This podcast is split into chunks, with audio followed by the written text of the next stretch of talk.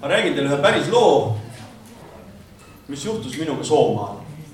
ja see on nüüd selline lugu, et te peaksite seda päris tõsiselt kuulama. sest et kuigi see juhtus minuga Soomaal, olin ma Tallinnas. oli nii, et ma olen oma kodus linnas. hakkan magama jääma.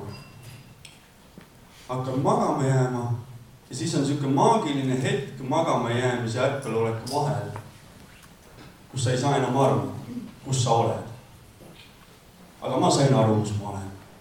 ma olin Soomaal, Raudna jõe ääres Luhal. kuu paistis, nii nagu ka linnas. udu voogas, oli sügis. aga veel roheline. ma teadsin väga täpselt, kus ma olen ja seal oli üks tamm. ma olin päris selle tamme kõrval. ma tavaliselt sellest tammele nii lähedale ei lähe, ma sõidan mööda jõge mööda. või kõnnin tast natuke kaugemalt mööda ja seekord ma olin päris lähedal sellele tammele.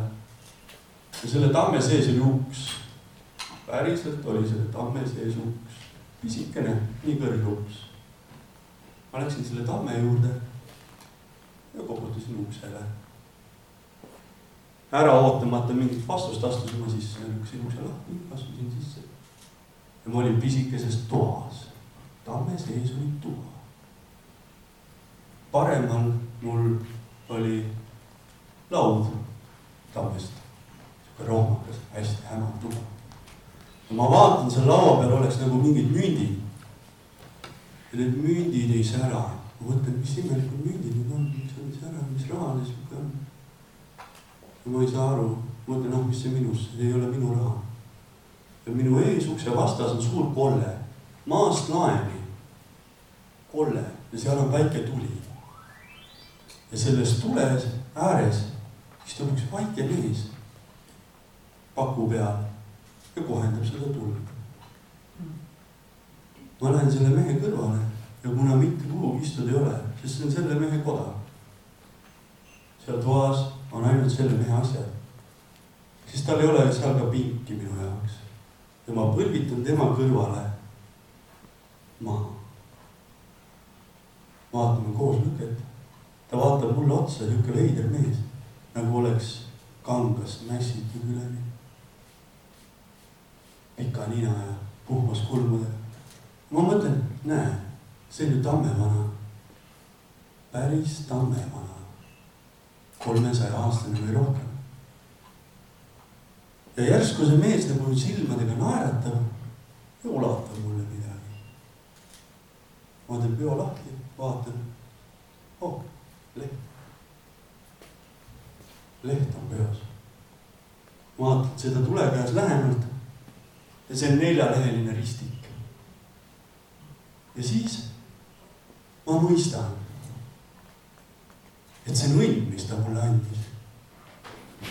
aga ma vaatan veel seda lehte ja ma mõistan, et ta on nagu närtsinud. ta nagu kohtub kiiresti. ja õnnest saab mitte miski läbi langi. ja ma sulgen mu peo uuesti. ma teen peo lahti. mul on münt peos. selle peale ma olen juba väga erutanud oo päris raha. jaa, päris raha. kogu minu nägemus hakkab ära vajuma. ma veel mõtlen, et ei, ei, ei, ei, ei. raha ei ole ka miski, raha on illusioon, väljamõeldis. ühel päeval saan maksta Eesti krooniga, teisel päeval ei saa. nii lihtne see on. no panen oma käe uuesti kinni. ma teen lahti mu käes on tammetõru. ma vaatan seda tammetõru seal tule käes, mõtlen, et vot see on midagi tõelist. see on midagi päris. see on miski, mis loob maailma. ja kohe, kui ma seda mõistan,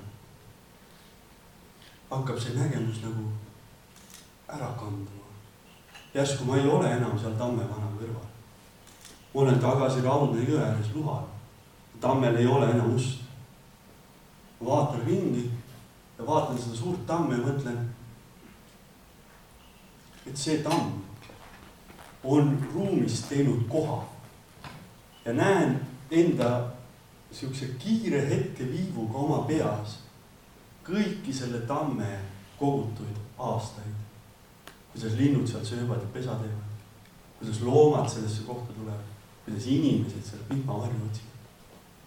ja ma saan aru, et see tamm ongi selle koha loonud. ja järgmisel hetkel, kui ma seda veel mõelda jõuan, olen ma järsku tagasi. tagasi oma kodus Tallinnas, voodis. ja mul on käsi on rusikas. ja ma tunnen, et see tammetõru sealt maagilisest kohast on mul käes. ja mul on väga suur tahtmine vaadata seda tammet. Kui ainult saaks näha seda tammetõru, mida tamme vana mulle andis päriselt siin aga ma mõistan, et see ei ole võimalik. kohe, kui ma käe lahti teeksin, see tõru kaoks, sest ta ei ole siit maailmast. ja ma mõtlen seal voodis lebanis, kuhu panna see tõru. ma panen selle tõru omale südamesse. ja ta läheb mulle südamesse. Ja minu südames hakkab kasvama puu nii nagu iga südames saab kasvada puu. ja niimoodi kasvatatakse metsa.